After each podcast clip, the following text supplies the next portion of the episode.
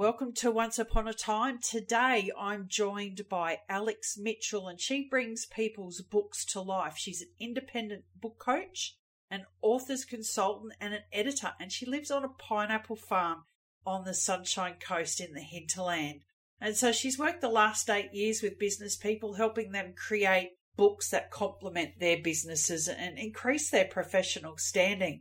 But not only is she this amazing entrepreneur who helps others, she also is the facilitator of a not for profit group called the Sunshine Coast Women Entrepreneurs, where women can come together and collaborate and learn together.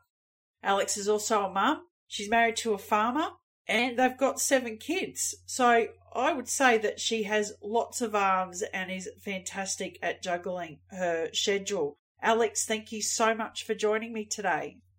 Thank you for having me on the show, Annette. Yes, I think all mums are champion jugglers, aren't they? We all have to do a lot every day. We do. It's kind of like, where are those extra six arms? I must tuck them away. yeah. So tell me a little bit about, so your business is called Alex Mitchell? My business is called Author Support Services. Okay. So it's very descriptive. I'm a very practical person, so it's a very practical business name. And that's what I do. I support authors to write their books. Most of my authors are not professional writers, they're professional business people.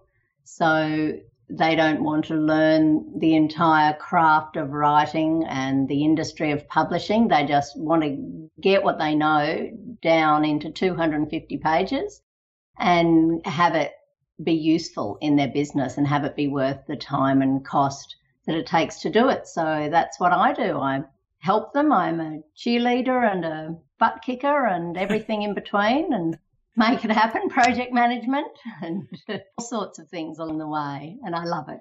You love. Do you find that you have to kick a lot of butt? Because I would imagine working in your own business and then sitting down to write a book in the evening would be sometimes a bit challenging.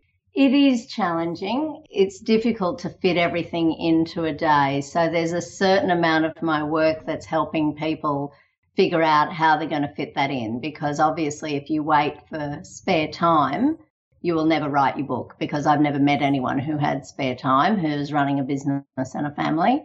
So there's a lot of project management and time management in there and making it happen. So I guess people pay me to kick their butts and to give them deadlines and hold them accountable so that they can achieve what they want to achieve, not what I want to achieve, but what they wanted to do. And they've realized that without a little bit of a helping hand, it might never happen.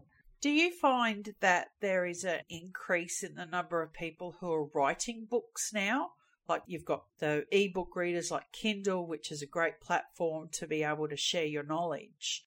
But also, you know, I've noticed a lot of people are publishing hardcover, well, not hardcover, softcover business books. Almost seems like everywhere you turn around, someone's publishing a book. That's absolutely true. It's enormous at the moment. I think there's a lot of noise out there in the market, and there's a lot of people running their own businesses and doing amazing things.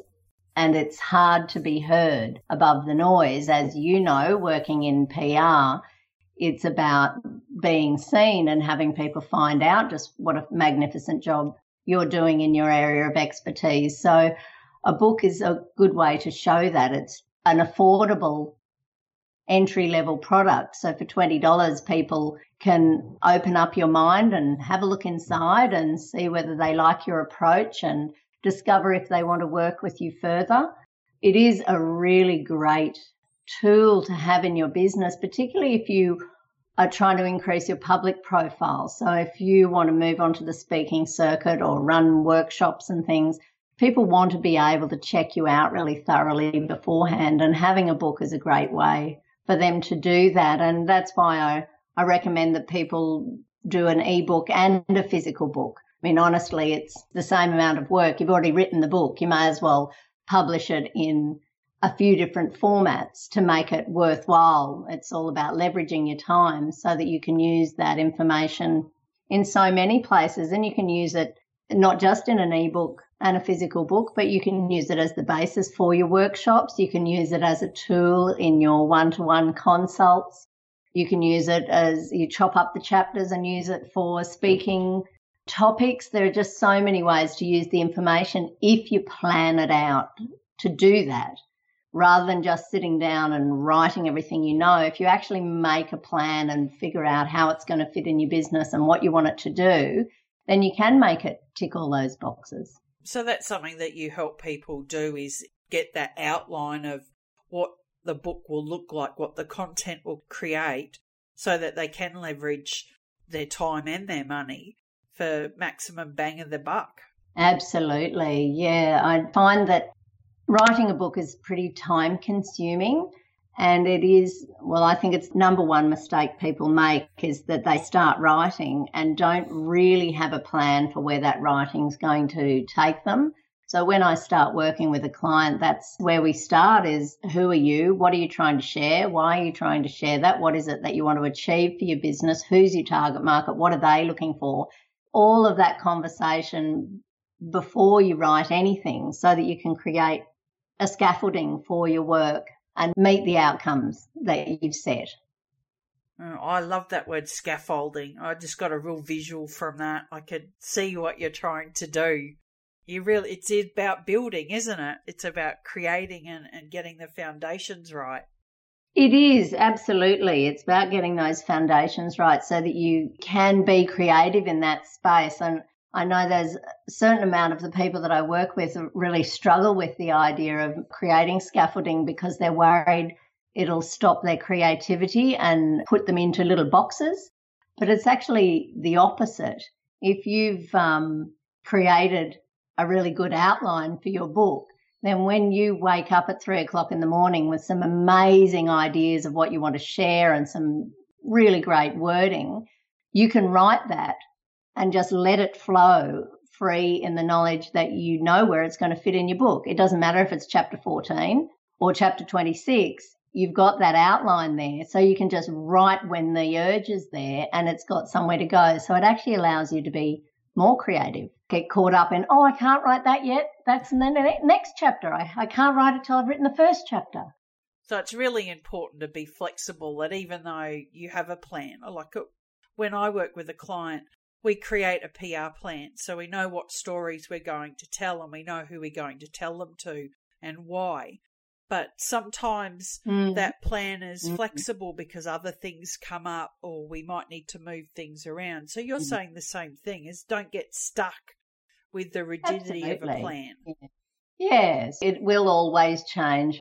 I think the book will grow itself and you can make a plan so that you know where you're trying to get to, but along the way you'll find roadblocks and diversions that you didn't know were going to be there and you'll find opportunities you didn't know were going to be there. So it's like like your business plan. You've got to be be open to change things when it's the right time you've got to have that goal in mind in the first place so that you know where you're trying to get to. How you're going to get there often changes along the way, but the outcome remains the same. So you've got to have that goal in mind.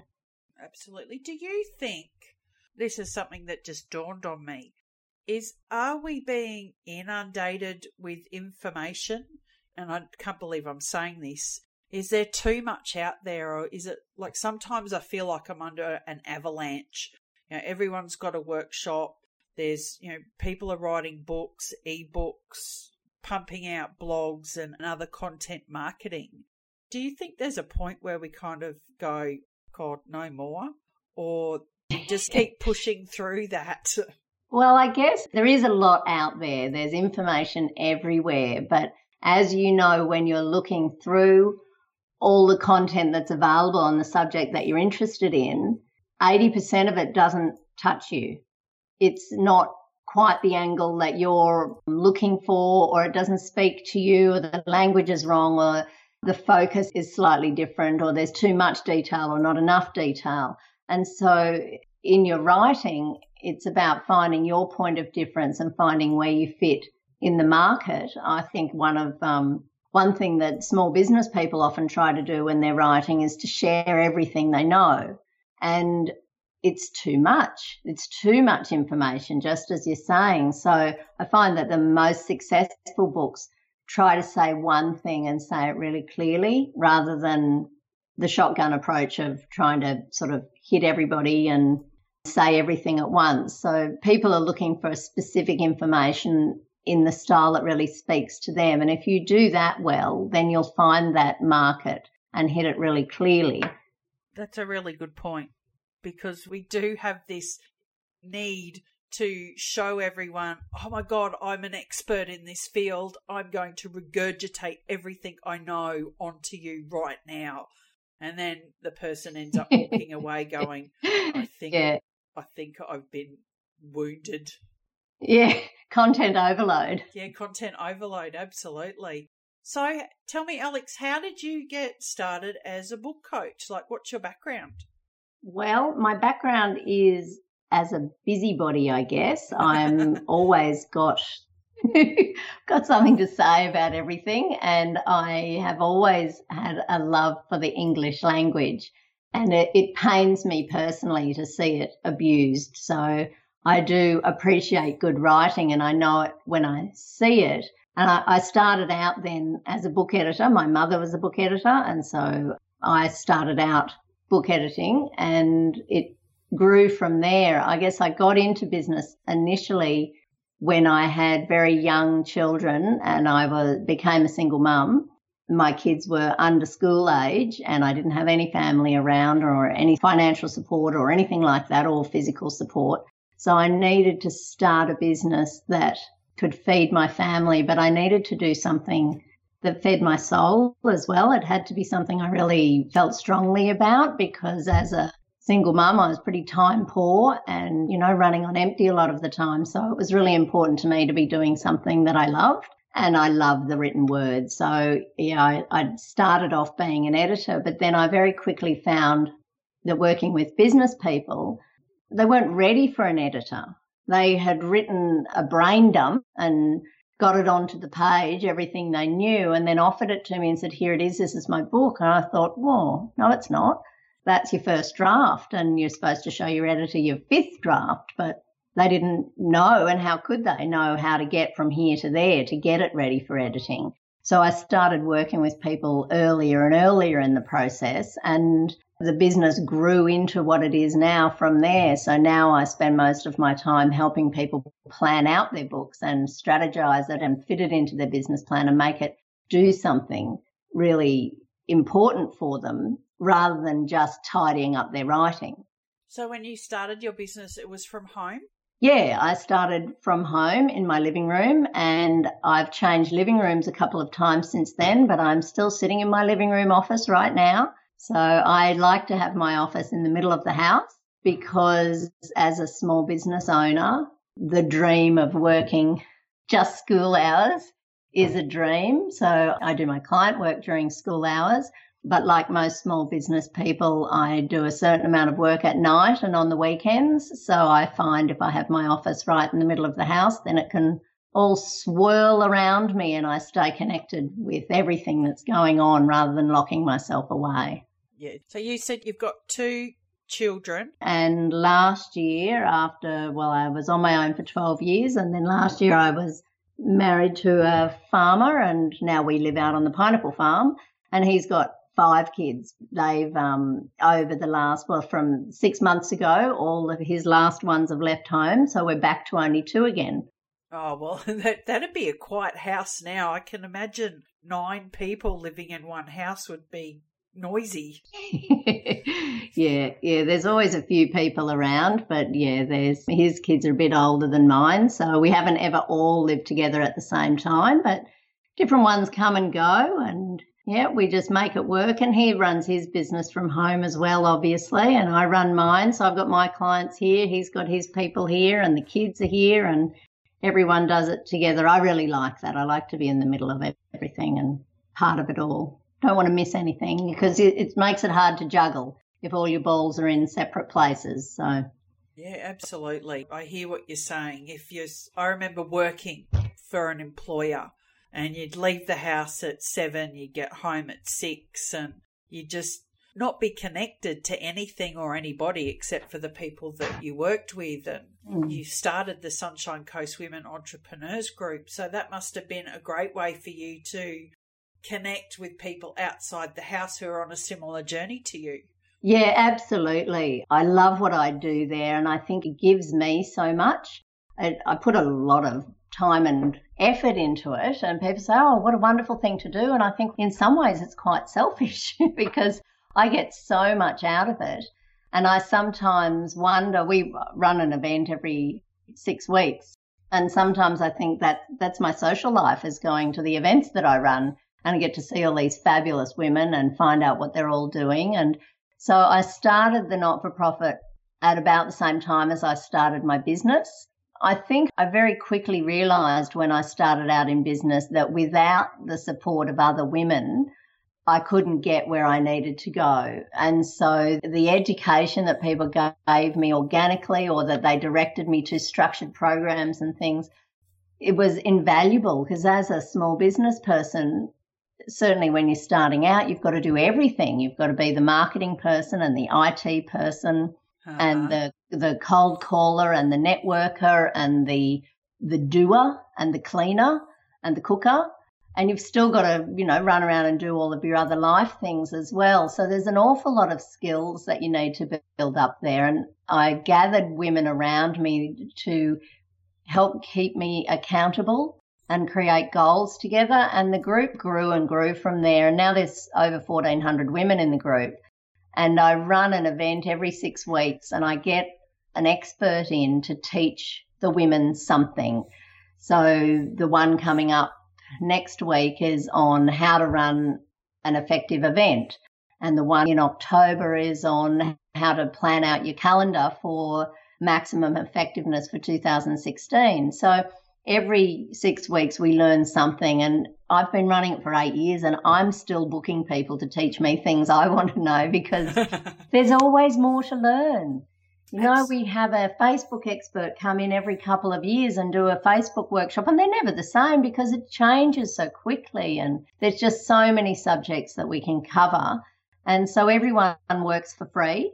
I obviously do it for free and I get the workshop deliverers to work for free and I have a VA that helps me with the back end of you know doing the the events and everything. She works for free, the photographer works for free and people only pay for their lunch and it makes it affordable for women who are finding their way so that they can come along without being worried. You know, they can get education, but we have such a laugh as well. And you get a lot of hugs and you collaborate with other women rather than competing with them, which is really, I think, the crux of it all. Is getting that support rather than competing with other women.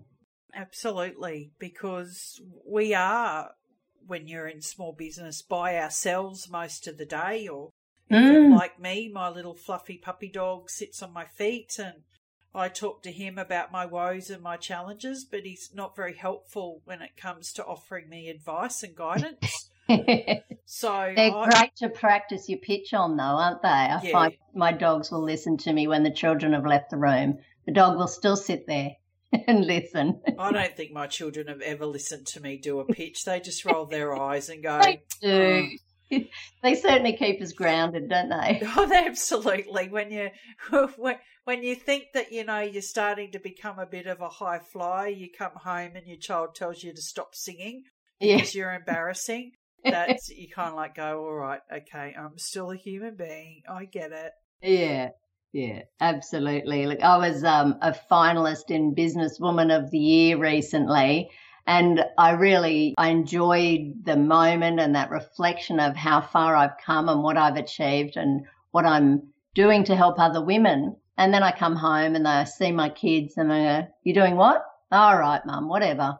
they're not impressed. no, they're not impressed, are they? And I think that's important because we are working more towards now on raising our profiles. And, you know, I do that through PR. You do mm. that by helping people leverage their content. Ultimately, it's all about raising your profile. And it would be easy to get a big head, I think, these days because, you know, there's so many awards out there and there's so many people. I know sometimes I walk into a room at a networking and someone goes, I go, hi, I'm Annette. And they go, oh, I know.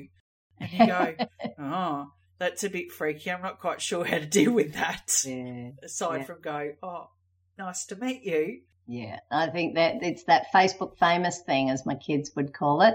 And if we all believed everything that we show to the world, then yeah, we would get a big head, wouldn't we? But the reality of it, of the amount of hard work and blood, sweat, and tears and midnight finishes that goes into running a successful small business, it's not the joyous, made up, happy, smiling face that you always see online or at events. There's a lot goes on behind the scenes, isn't there? That's right. Do you think that there is space to share that vulnerability and that insight that not everything is peaches and cream when you're building a business or even in life because it is easy to look at Facebook and go, oh my God, that person's doing so well. Mm. And I feel so inadequate because, you know, I've just been sick for half of winter. Yeah. And I'm nowhere near. So do you think it's okay to share that so people go, well, she is human? I think in the, the new way of business, it's really important to show the reality of it. There is, I have to say, a line, um, there is oversharing that you do see around sometimes that is just a bit too much information about what's going on behind the scenes. But you need to be human. People um, now, they don't just want to see a corporate face, they need to know that you're real. And certainly, well, the relationship I have with my clients is very intimate, really. It's a one to one relationship. We can work for two years on a book sometimes, and we become very close. And for people to trust me with their baby, with their book like that, I can't just be the public face. They need to know you and like you as a person and trust you.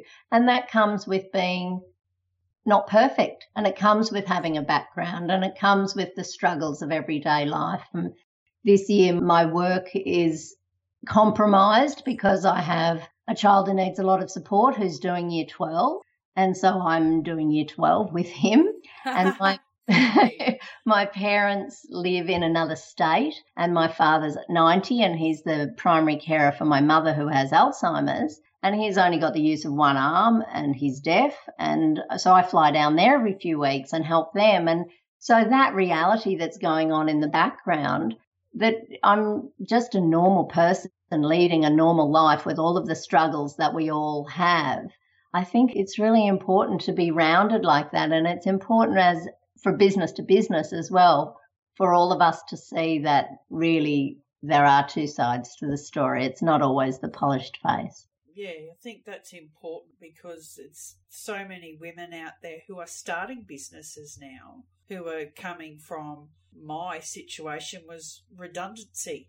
Mm. you're very raw and you're a little hurt and then going back out and you've got to almost find a new way to operate, don't you? Because yeah. in corporate, you've got to wear the suit and, you know, say the right thing and yeah, it is a very different way of doing things, isn't it? To find that being a real person and yet being professional as well and not letting your own problems come into the workplace, but being human. Yes, forbid, we're human. yeah. My goodness, there's a concept. Yeah, and I think that's the great thing about networking for small business people is I mean some networking events are very corporate and very polished, but others you really can connect with people and share those experiences and be able to see that everyone is juggling like crazy. None of us have really got it all together. We're all, you know, pretending to a certain extent and we're all going dancing as fast as we can to keep it all going. And that's the reality of it. But it's a wonderful dance. I wouldn't be doing anything else. I'd go back and work for anybody now. Do you think you're unemployable? Oh, no one would have me. I don't think anyone would have me either. I think it'd be 10 minutes and I'd go, You're what? Yeah. you want to have an opinion? Oh, dear. Yeah. Oh, my goodness. Heaven forbid. I bet you've seen some amazing businesses come through your networking group. Yeah, I certainly have. I get to meet amazing, incredible women doing just mind blowing stuff. I mean, some of the business ideas that you see out there are, it's amazing to see, think, wow, someone's actually made a business out of that. I didn't even realize that was a thing. And so that is really wonderful to see the amount of small businesses that are out there doing really niche things. And I guess as small business people, we tend to, we all attract a certain kind of client. And I tend to attract people who are a little bit like me, who are really driven and really want to make a difference and are not about the money. They're about the experience and about helping others and being the change. And so I attract people to me who are a bit like that. And so I get to meet people who are just doing incredible things in the world to make it a better place, but they're making a business out of that as well because the reality is that we still have to feed our families. So it's a wonderful balance and it's wonderful to see so many people out there doing it. It is, isn't it? It blows me away. It like sometimes I find it hard to articulate how magnificent women are and how creative we are when it comes. I don't think of any other time in our history have I seen such innovation and mm. creativity yeah. from women who are going, you know what? I don't want to work nine to five. I don't want to be asking someone if I can have time off because my kid's sick mm. or you know, like my child has autism. So last year we had like eight suspensions. Mm. Now, if I had been at work, I wouldn't have had a job for very long. No, that's right. So I am blown away by these women like yourself and others that I see on Facebook and around the place who've gone, you know what, I'm really good at this mm. and I'm going to create a business out of it. Yeah. And I think that it's a mix there of of finding what you're really good at, but it's also pushed by necessity. Like in your situation with your son, you need to have that flexibility um, to be able to care for him and be the parent that you want to be for him. And you can't do that in the traditional environment. And uh, I think, you know, I was the same being a single mum. I couldn't get a job that was only nine to three, not that was going to pay me enough to pay my mortgage. And so I had to think outside the box as well. And being in that position of not having a lot of choice, it pushes you to do things that you wouldn't have had the courage to do otherwise. And I think it's a real gift. Know, I could have just gone and got a job in a bakery and been on the single mother's pension. And I didn't want to do that. I didn't want to do it for myself, but I didn't want to do it for my children either. I wanted to show them what was possible. And I wanted to be a role model. And, you know, we had our lives spared in the Boxing Day tsunami. And I don't think you can come out of a situation like that and just go on trudging through life doing whatever. I think that you get your life spared, you've, you've got to make the most of it. You've oh, got to say thank you. Someone's looking out for you, and you've got bigger things to go on to, and that's not taking away from the people who lost their life, but like you said, when you survive something catastrophic like that, it is a wake up call. Mm, it absolutely is. You know, I thought that I had a tough life before then. I'm, know, I had left a very difficult marriage. I was living in really awful circumstances and living in poverty and all these things. And after surviving that, I realized, well, there was actually nothing wrong with my life. I was alive and living in a first world country. It really doesn't get much better than that. And both of my children survived with me, which I know didn't happen for an awful lot of people. And so I was very lucky. They were only four and six at the time. So it was extremely lucky that we all managed to get out that day. And so I had to make the most of it. I had to make something of it and say thank you for all of that. But it also makes you realize you, you really only get one shot at life. And so you've got to make the most of it because it could be over at any time.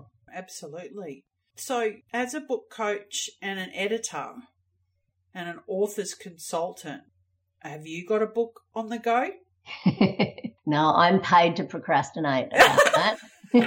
I love it.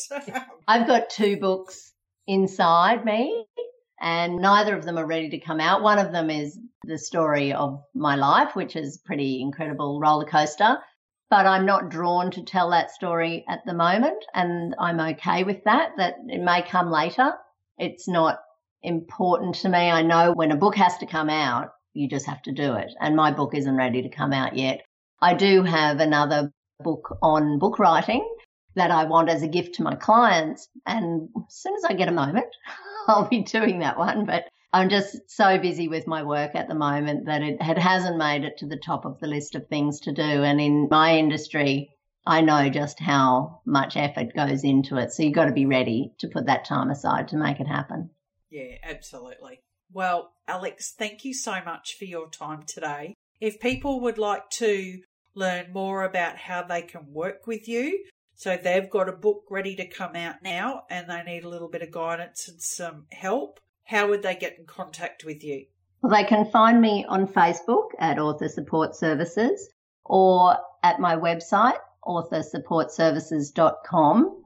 And at both of those, you'll find out what I'm doing. I run small workshops around my kitchen table on the Pineapple Farm to help people pull their books together. And I do one to one consultations and Skype consultations and coaching programs and whatever it is that you need. And I can help you all the way through from the planning that we've talked about, but we go right through to the printing and the publishing and the launching and getting it right out there. So I try to provide what people want and the parts of the service that they want. So there's no packages or anything like that. It's just whatever it is that you need.